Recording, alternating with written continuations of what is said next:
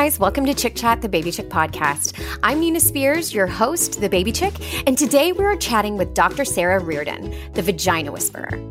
Dr. Reardon is a physical therapist, board certified women's health and pelvic floor therapist, and a mom of two. In 2006, Dr. Reardon created her business, The Vagina Whisperer, so women could finally get the care and attention they deserve when it comes to pelvic floor health.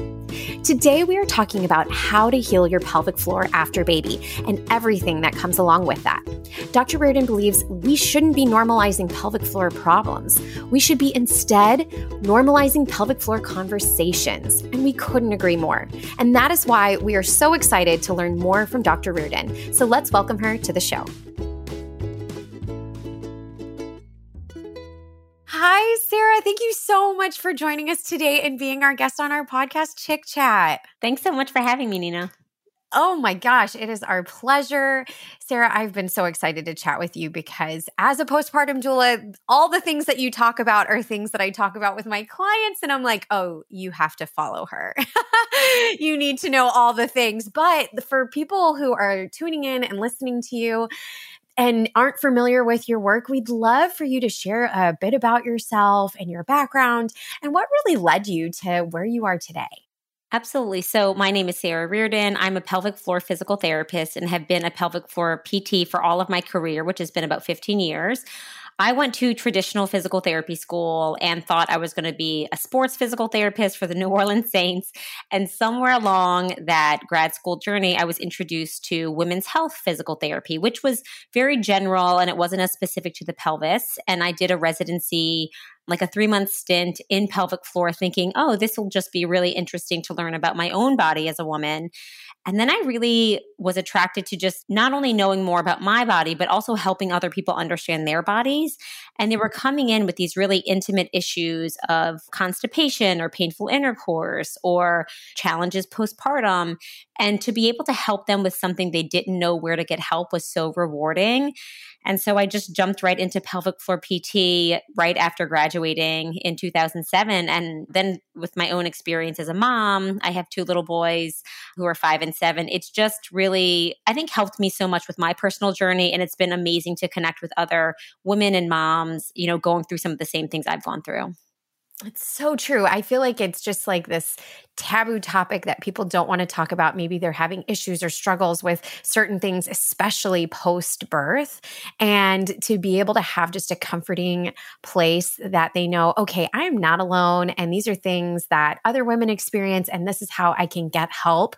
Because I think so many of these things people just kind of say, like, well, this is my new normal. Like, I guess this is just what my life is going to be like from now on. Like, it doesn't have to be that way. And I just love how you address all of these things in a just approachable and real way. So, no, absolutely. And I think I started the Vagina Whisperer Instagram account really for my group of girlfriends who we were all having babies around the same time. And they were saying, Hey, can you tell me about perineal massage? Or like, what do I need postpartum? And so I just started it sharing my own pregnancy and birth experience with my second kiddo. And then they kind of told their friends and it just kind of very organically grew. And I think the growth of the Instagram account is really a testament to how much people really want to know this information. And it can feel really isolating and it can feel like, oh, is this just part of my new life and I have to accept this. But I work with patients all throughout the day where I'm like, no, so many people experience this, but there's help for it. And you shouldn't just have to accept it as like my new mom bod.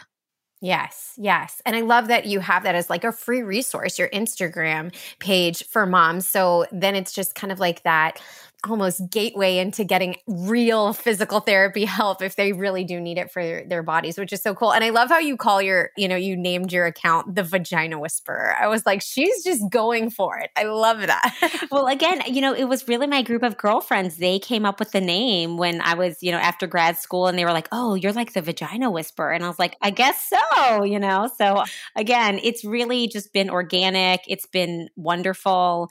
And I think all of the messages that I receive about, thank you so much for sharing this. And this has been so helpful. They're so rewarding for me personally that it really keeps driving the mission that we need to mm-hmm. elevate this conversation. And I always say we need to normalize the conversation, not normalize the problem. Yes, yes. I love how you stated that.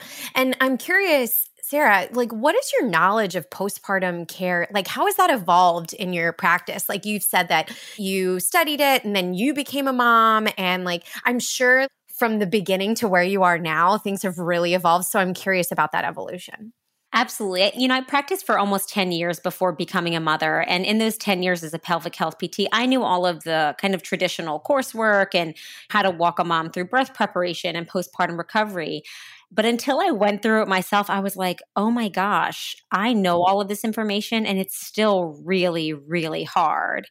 And so I think just having, you know, really encouraging moms to have a little bit more grace for their bodies, for the timeline that it takes to heal. I know for myself, I was four weeks postpartum and I was like, I want to get back to running. I want to get back to working out. But in my head i knew i really need to pace this and take it slowly and and start re-strengthening before i do high impact stuff. So i think i felt the tug that a lot of moms feel about wanting to get back to our normal life but also thinking i have to kind of be smart i have to be patient and use the knowledge that i have. And i think that that's also with the instagram account it's like everybody should have access to this information. Like we should have these postpartum recovery plans available to everyone who is birthing. And so it's really been great to share that information. And I also think as a mom, I realize like you can't give a mom a 30 minute workout routine a day. like, how do we just fit in the little bitty things throughout the day when we're momming or working or taking care of kiddos? So it's just being a little bit more realistic about what we can accomplish.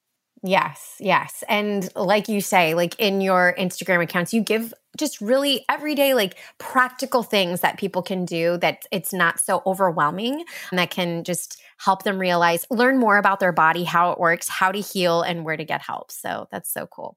And I want to know what is your opinion of the state of postpartum care in our country, the United States?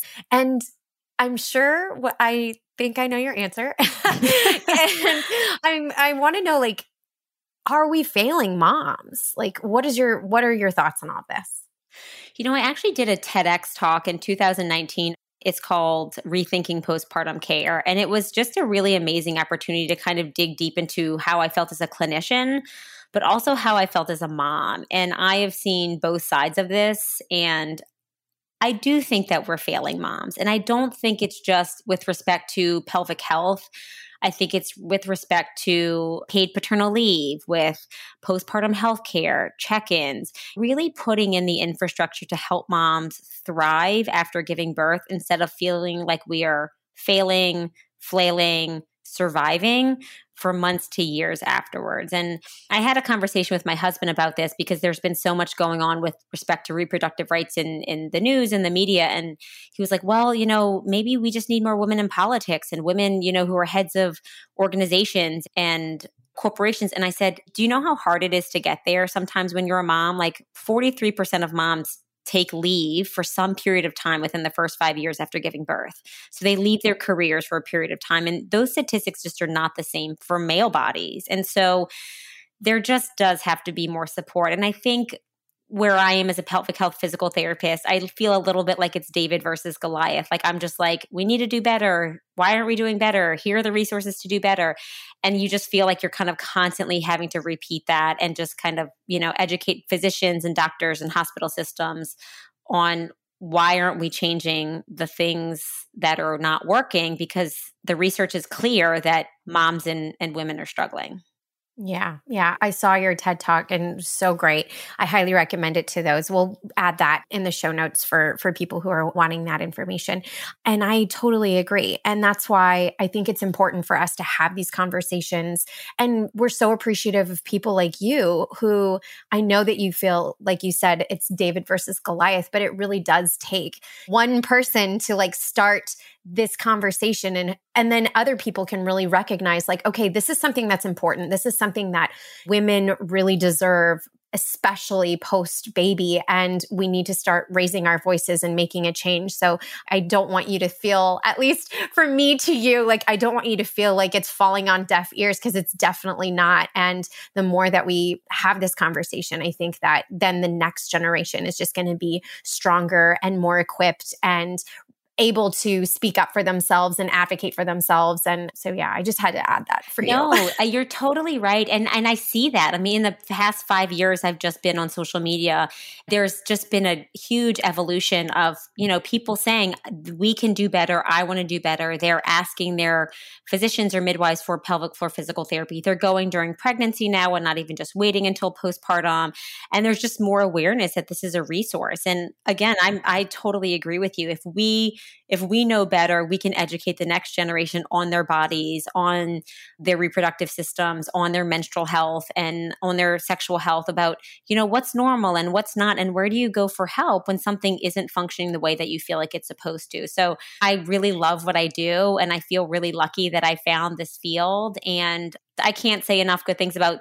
I really consider it an honor when patients come into our clinic and they're sharing the most intimate details of your life and you get to kind of walk alongside them and and see them heal and have amazing birth experiences or have a different birth experience if their first one was challenging or a different postpartum recovery and it's just awesome. And so I feel like I'm just the coach and it's really the patients and all the women out there who are doing all the hard work and just doing an amazing job taking care of themselves. That is so cool. And you basically kind of led me into my next question. You kind of answered it, but I want you to like dig into this a little bit more. Like, how early should a mom begin to think about their pelvic health? I love how you said that it's even before the baby. So I want you to get a bit more specific on that. And are there things that she can begin doing during her pregnancy? Absolutely. So, with respect to just pregnancy specifically, I would say even preconception, you know, having an understanding if you have pain with intercourse, if you have urinary incontinence, if you have constipation, um, those are all signs or symptoms that you should probably check in with a pelvic floor physical therapist.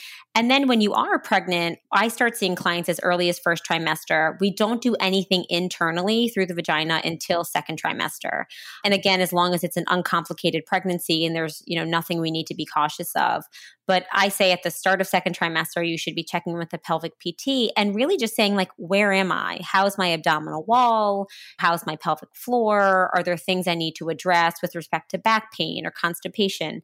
And we really educate moms on how to just do things to prevent pelvic floor and core issues. So, how do you get out of bed properly? How do you pick up your toddler when you're eight or nine months pregnant? What are safe exercises to do or exercise modifications so that you're preventing problems? And then in third trimester, we really go over ways to push, different things to help progress labor, how to do perineal massage, things to just help moms feel really empowered going into that process, even having their partners come in for a session to go over what to expect with respect to pelvic floor health and, and relaxation during birth. So there's just so much education. I always say, I'm like, we don't run a marathon without training. So why aren't we like helping moms train physically and, you know, emotionally and intellectually for this huge transformation that our bodies are going to go through?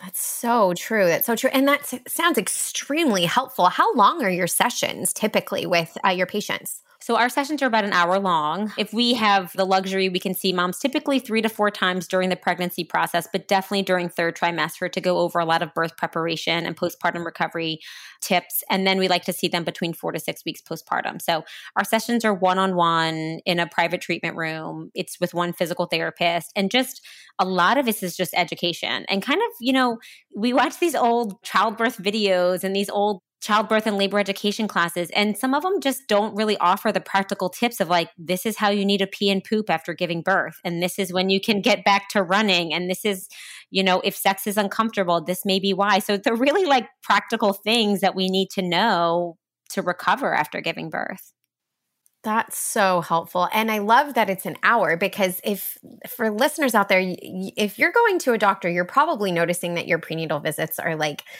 15 minutes, 30 minutes if you're lucky, because they do have other patients and other things going on. And so to be able to have that one on one time with your pelvic floor physical therapist, I find that so helpful that you really get that undivided attention and time and education, and that it's specific to your body's needs, that it's not just general education for like, yes, there's probably some things that apply to everyone, but also things that you need to keep in mind when you are going through your birth after, you know, getting an assessment and and realizing like what's going on with your body. Is that is that true? Absolutely. I mean, this goes for cesarean birth as well. I mean, 30% of births in the US are cesarean birth. And so oftentimes I feel like people think, "Oh, I don't need pelvic floor PT because I'm going to have a cesarean." And but there's so much that you can do. Again, everything with peeing, pooping, sexual health, postpartum recovery with your scar, and there's just how to pick up your baby, stretches to start doing within the first week or two.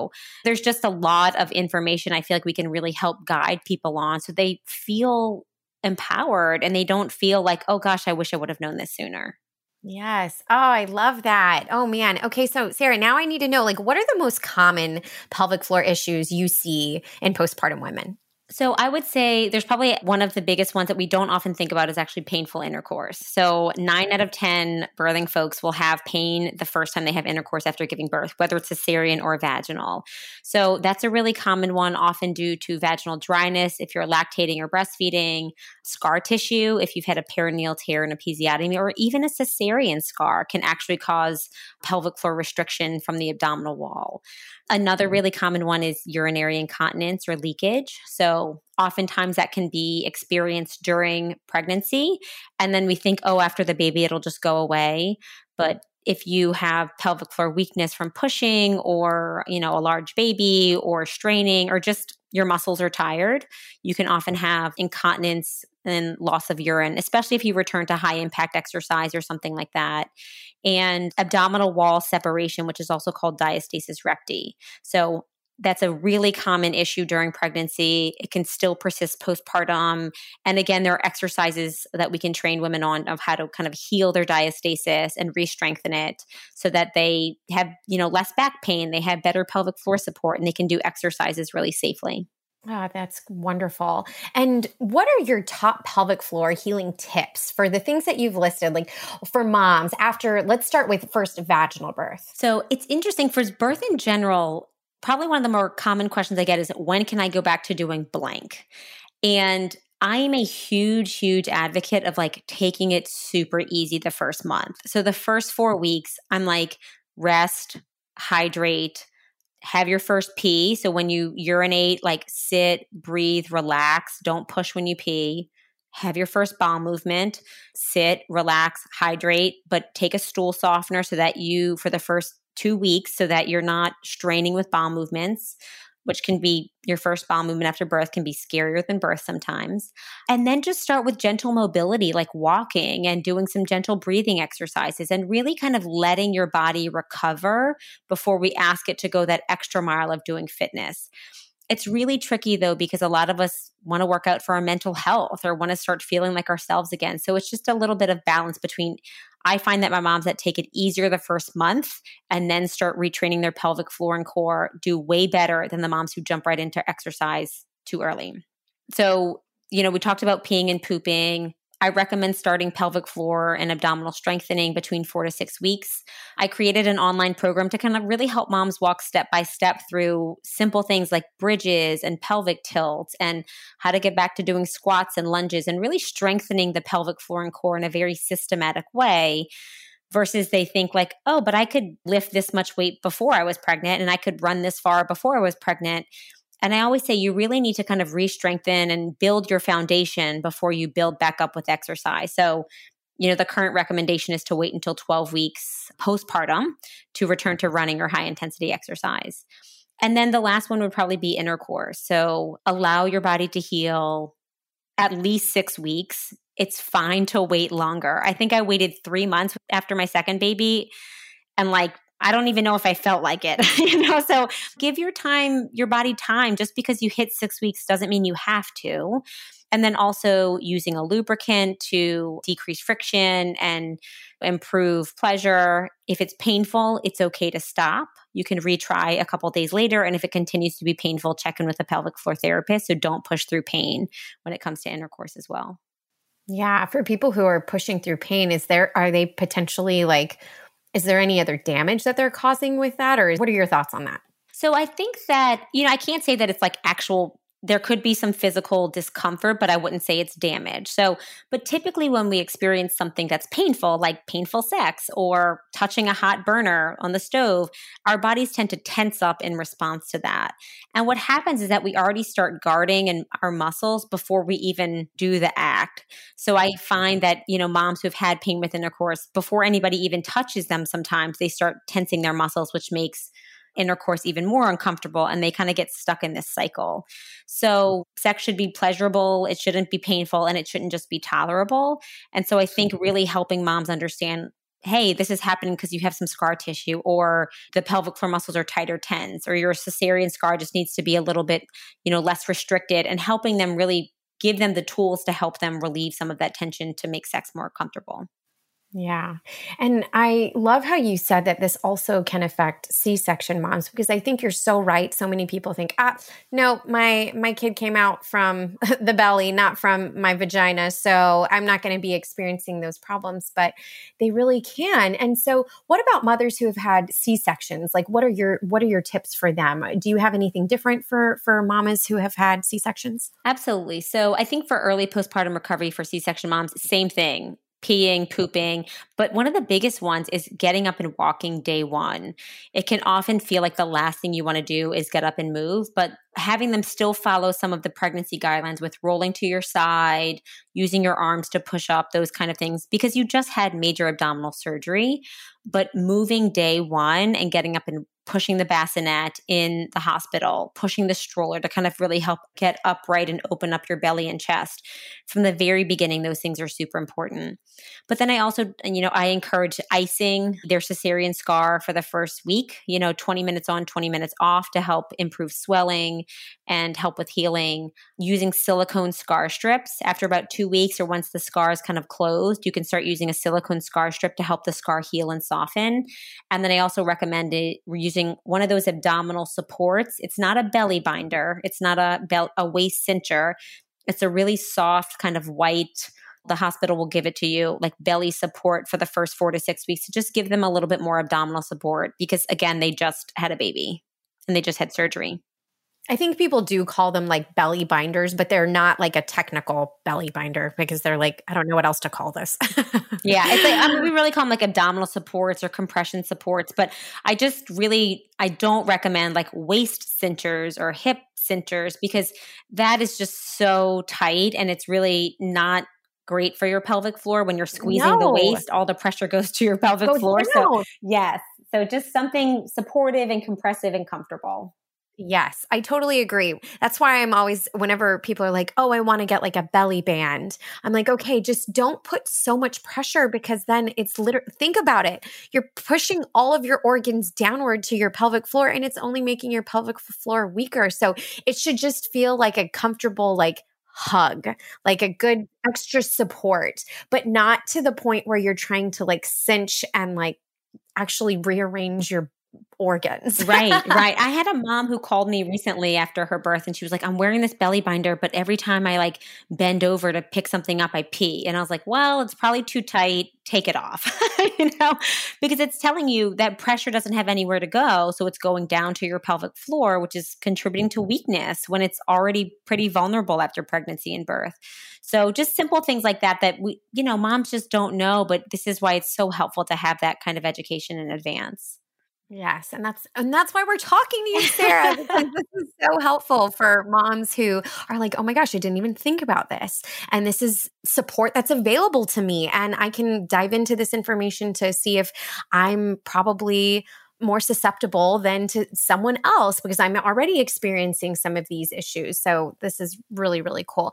And how do you recommend new mothers prioritize self-care for themselves and why do you feel that this is important, Sara? You know, this is such a great question. And I, you know, have to be super honest. I don't know if I've figured this out myself. And my kids are five and seven. You know, I think we all know kind of intellectually if you take care of yourself, you can take better care of your babies, of your relationship, you know, all of these things. But it's hard. I mean, there are times where you literally just feel like you just want to go sit in the closet and cry. And sometimes that is self care, taking a two to five minute break and sitting in the closet and crying.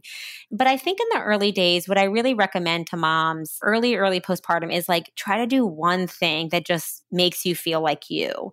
And literally, some days that may be brushing your teeth, that may be taking a shower. And people are like, oh, you know, showering shouldn't be self care. But the fact of the matter is, when you have a newborn and you're postpartum, it is self care because that's something that can easily be put to the wayside and you don't give yourself those little windows of opportunity a friend of mine was like, go for a drive every day. And that wasn't really what worked for me. I didn't really want to go for a drive. I wanted to go for a walk and get some sunshine, or I needed to just text my girlfriends and just say, like, this is really hard right now. And so I think finding little, you know, eating a meal, sitting down. I was like eating leftovers off my kids' plates. And I'm like, Sara, sit down and have a meal. And so I think these little things that we find ourselves kind of letting slip away to just maybe pick one that you were like, every day I'm going to do this. And it's just, that's how you kind of keep a little bit of rhythm in your day. And then these windows of time start to open up maybe when you go back to work or maybe when your kids are napping better or you're pumping or breastfeeding less and you start to kind of rediscover these little pieces of yourself that you thought you had lost and that may be months or that may be years later but i really encourage people to take those opportunities because you do want to start feeling like yourself again, but it's not even your old self. It's really a new self. And I think mm-hmm. even five to seven years postpartum, I still have to be mindful of like, it's okay for me to step away from my kids for a second to work out or to have time with girlfriends or to work. And it really just makes me a better mom at the end of the day. I agree. And I'm so glad that you said that. And I love how you said, Sara, that, you know, in the beginning, it can be so simple as a shower. I'll often tell people, like, even just changing into a fresh new pair of pajamas, like something as simple as that can just change your mindset and make you feel fresh. And it's a new day and something simple like that. Start that way. But I love how you also say that it can grow and build as, you know, your motherhood unfolds and, and to give yourself that time and, I think that the more that we start talking about this and telling other people, please tell me that you're going to take a break because once we start hearing from other people that, you know what, I, I'm saying no to this because I'm saying yes to me that it'll become a new norm. Rather than saying yes to everything else we need to start recognizing that, oh, wow, this mom is really prioritizing her health and wellness, whether that's mental, physical, spiritual, whatever. And so I should be doing that for myself as well. So I love how you, how you put that because I think it needs to be talked about more. And so that all of us can make that a priority and make that normal. Absolutely. I mean, and the hard part is, I mean, it's hard. It's strangely hard for me to say no to a lot of things. And it's also really hard for me to ask for help because I want to feel like I don't want to burden anyone or I want to do it all myself or I'm I want it done a certain way. And so, you know, these are kind of things that I feel like I'm evolving constantly and trying to figure out and learn how to navigate this journey better so that I don't feel like I'm cracking all of the time. And then also, I think putting up boundaries. There are boundaries that we didn't realize we didn't have in place with respect to in laws or partners or work. And I think we start to, again, those things can pull away from what we need. And it's really hard to be like, you know what, I, I don't want a visitor today, or I'm not going to take that call because it's outside of work hours. And I think we start seeing if we don't put those boundaries up, that's when the self care really starts to kind of just maybe fall apart a little bit. Yes, boundaries. Boundaries are healthy, y'all. This is so good. I love this. Again, easier said than done. I talk about it with my therapist all the time, but like they are necessary. They are. And it's okay to set them and it's okay to say no. And because you know what? The person on the other end, if they don't understand, they obviously don't have healthy boundaries. And, and I'm and also like, that's their, pro- that's their problem to yeah. figure out, not yours. Yeah, exactly. Know? Exactly. Oh, I love this. Okay. And Sara, I actually also want to go back to the whole sex thing that you were talking about, you know, how it can be uncomfortable postpartum and that a lot of people don't talk about this, especially with their partners, because they don't want their partners to feel bad, like they're doing anything wrong or inconveniencing them because they want to say no, all of that. How do you recommend women talk to their partners about some of the things, the feelings, and the symptoms that they're experiencing? Yeah, absolutely. And this is, you know, really tricky and it's really difficult. And so I I think that you have to be really vulnerable. I think one of the things I recommended and I've experienced, you know, pelvic floor issues and even painful sex in the past and it's a really difficult thing to talk about because you do kind of want to just like grimace and just bear through it. But I always recommend uninterrupted time, whether you have your baby in a stroller and you can kind of just go for a walk. I typically don't do well with talking about things late at night when I'm tired. So, kind of, you know, sometime early in the morning or during the day, and prefacing with, uh, hey, I'd like to talk to you about something. So there's undivided attention and we're not on our phones or multitasking. Um, and I think, you know, being really honest, like, hey, this was actually really uncomfortable for me. I'm not sure what's going on, or I've read it could be this. I think I want to get it checked out. And it's kind of the equivalent to, you know, if my husband had back pain, he would probably tell me, like, oh, it really hurts when I pick up the kids. I'm not sure what to do. Or if he had knee pain and he's like, hey, I, I can't do this workout for some reason, something's like wrong with me. And and I think the way that I think about the vagina and the pelvic floor, it's just another body part. And if it's not working well, we would talk about it like we would anything else. And so, again, we really want to kind of get to the point of where we can normalize these conversations. But it's hard, and I get that. And sometimes you may want to go talk to your doctor first, or you may want to see a pelvic floor therapist first before talking to your partner. But ultimately, what you want to maintain is the connection because when you're not able to have intercourse or you kind of avoid it, that connection can feel like it's strained. But I think talking about it can actually strengthen the connection. I agree. And they want it to be pleasurable for you too. They don't they don't they then feel bad. I at least from what I have experienced like they're like well if you're not enjoying this i don't want to do this either like this is a dance this is something that's for both of us and for our relationship and it's not just an act to act upon so i think that they it's appreciated when it's talked about so that you can find a solution to your quote unquote problem so that it can be enjoyable again I agree. And I think it, it's really interesting because it's really, I think we often sometimes feel like, oh, it's my problem, but it, it's really a, it's a relationship issue that you want to tackle together. So we've had partners come in with their spouses We've had partners teach them how to do softening of the perineal scar so they can help their partners. And really, they often want to feel like, well, what can I do to help? Because they feel like they don't know what to do.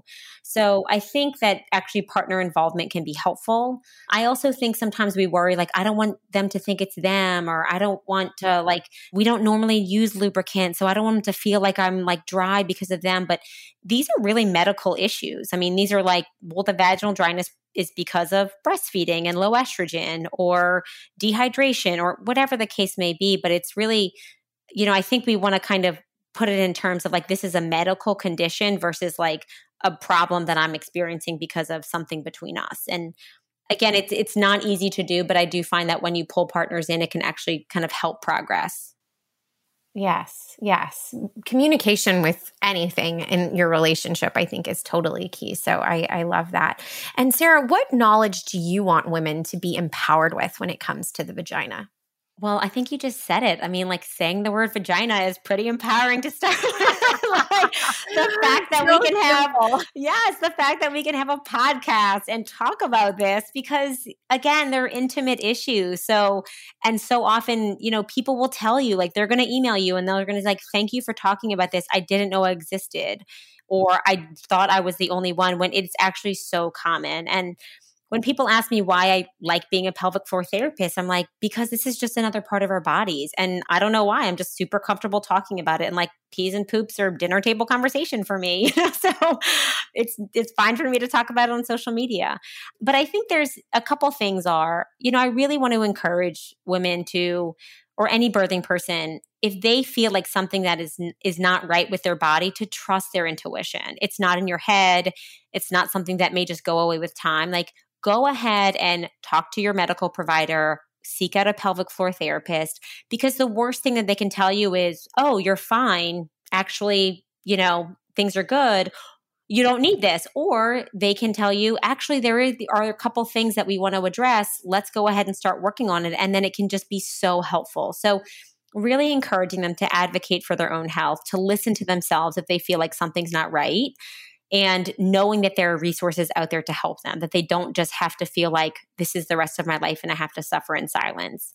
I think that the other thing is knowing that they're not alone. It can feel really isolating when you're experiencing you know, you're jumping on a trampoline and you're like, oh my God, I just peed my pants. Or you're having sex and you're like, oh, wait, I just queefed. Or I, you know, my bladder doesn't feel right. Or I can't orgasm. Or it's painful. I mean, these are such common issues that we just don't talk about. And I hear about them all day. And I just want people to know that they're not alone. And then, you know, again, how to be proactive. How do we prevent issues? Not straining when you pee, you know, not straining when you poop learning how to work out to engage our pelvic floor and core. I think there's so much that we can do to prevent pelvic floor issues that we don't all have to end up in diapers in our, you know, 60s, 70s, 80s. I just don't feel like that has to be our destiny.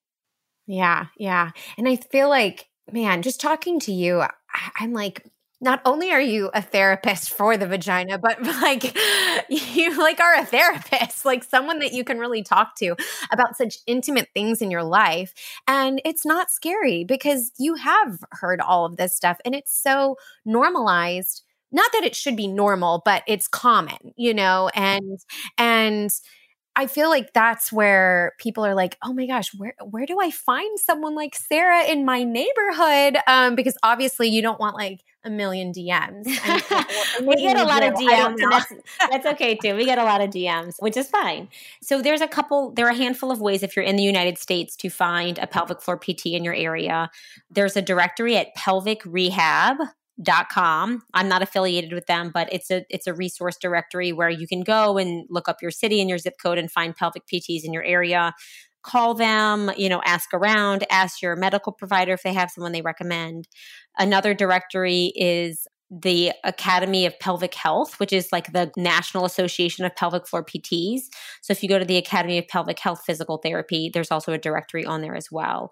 So, you know, and then asking friends, asking medical providers. I mean, the, you know, do a Google search. More often, if you look up pelvic floor PT near me, a lot of us will pop up and then you can kind of look at their website and read bios and call them and ask questions. I think it still feels a little bit mysterious. So it's totally fine to ask questions. But more often than not, once people come in, they'll tell us that they're, you know, nervous and and everything. But I think that they feel so much better after having shared their story and receiving tips to help that they're really glad they did it.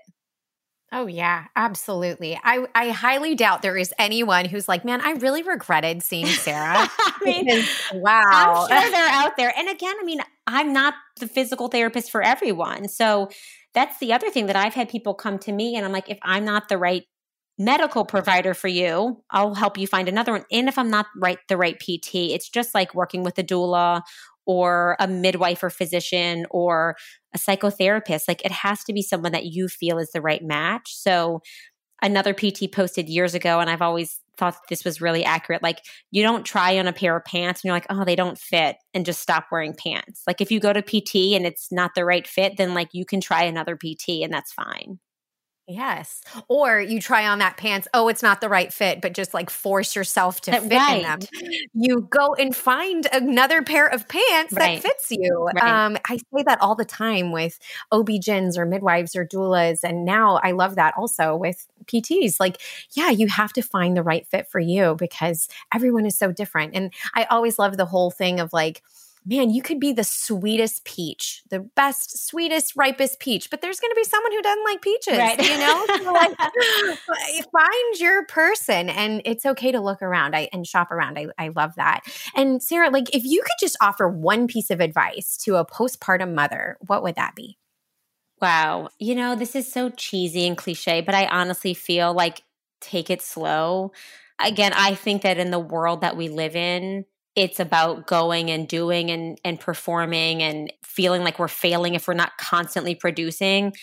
And i feel like when you are postpartum sometimes you just have to be right where you are. And it's often in the early postpartum days like you're in the trenches. You are sleep deprived and confused and emotional and physically impaired. And i think sometimes just knowing that like you just take it day by day and know that each day you will start healing more and more. And sometimes it feels like, oh my gosh, I'm back at square one. And that's not the case. But like taking it really slow and giving yourself time to recover. It's a 10 month process of pregnancy. And then birth in itself is difficult. And then breastfeeding and lactating is its own challenge.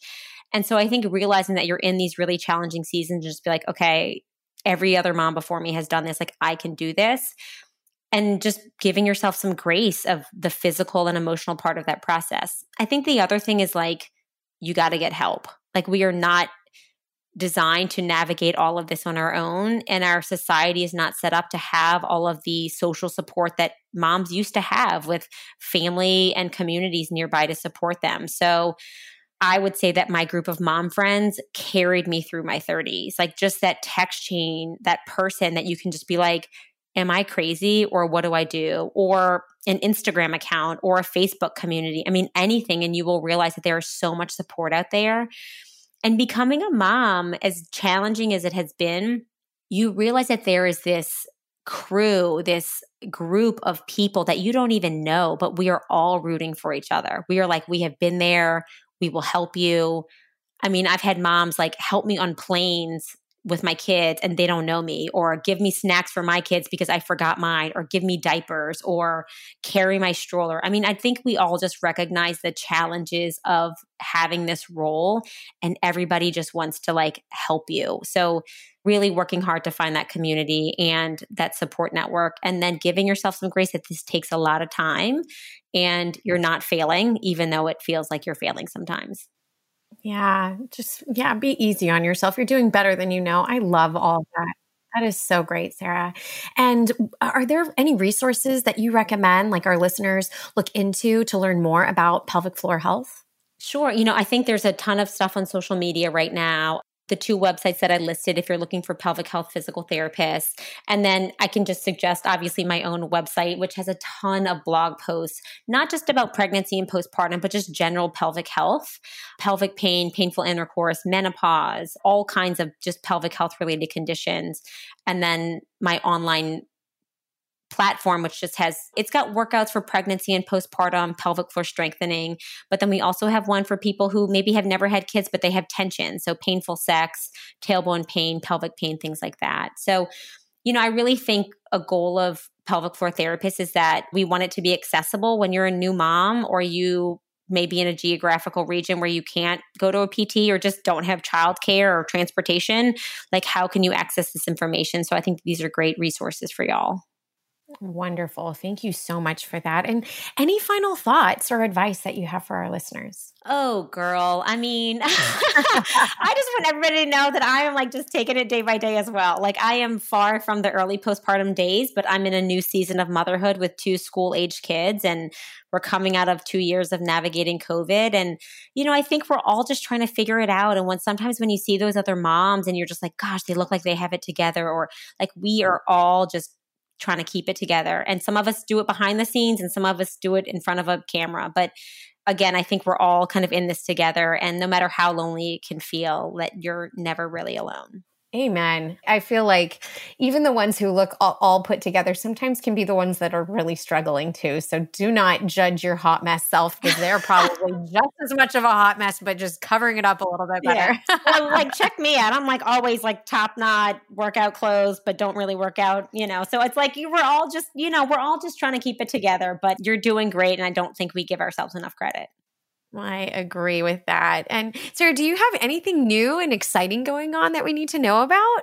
Yeah, you know, I'm always with my membership series. I launched it just in November of 2021 and it's now June 2022, which is hard to believe. It's been six months, but it's been awesome. Just the feedback I've gotten about like, thank you so much for telling us about everything week by week during pregnancy, what we need to do, how to prepare for birth, you know, postpartum recovery. And then I just launched my pelvic floor relaxation and painful sex series. So yeah, just lots of like resources and tips out there. And then in three months, I try to roll something out in three months. So in just a couple months from now, I'll be doing something specifically for childbirth preparation and early postpartum. So that kind of zero to six week period after giving birth, like how do you heal? What can you do? How do you pee and poop or take care of your baby? So just a lot of those really practical tips I share on Instagram, but kind of in one easy to find place. Amazing. Oh, so cool. And congratulations to you. That's so that's super awesome and we're so grateful that you're putting all this great content out there for for all of us. So, how cool. And of course, now Sara, where can our listeners find you? so, I'm on Instagram at the Vagina Whisperer, so it's the period vagina period whisperer, and then my website is thevagwhisperer.com. both of those places, you'll get tons of resources. And I just thank you so much for having me. It's just such a joy and pleasure to talk about all of this stuff. And um, I really love it. So thank you. Oh my gosh. It is our absolute pleasure. I have to thank you again for just like sharing your knowledge with us. And it's just obvious your passion. And I was super excited that you said yes to, to talking with us because I really do feel like this is an important topic that we need to talk more about for expecting moms, for postpartum moms, whether they've had a vaginal birth or a cesarean, and even people who haven't had babies. Like this, these are real conversations that we need to that need to be had. And I'm just so grateful that we had this conversation with you. Thank you. Of course. And for our listeners out there, like Sara said, to learn more about her, you can visit her on her website at thevagwhisperer.com or on Instagram at the.vagina.whisperer. Our team will be posting today's episode on our Baby Chick Facebook page. So if you have any questions or comments about our discussion, please share them with us in the comments section. And as always, if you haven't already, please subscribe to Chick Chat, the Baby Chick podcast, wherever you listen to podcasts, and leave us an honest review. Cheers to taking care of you down there.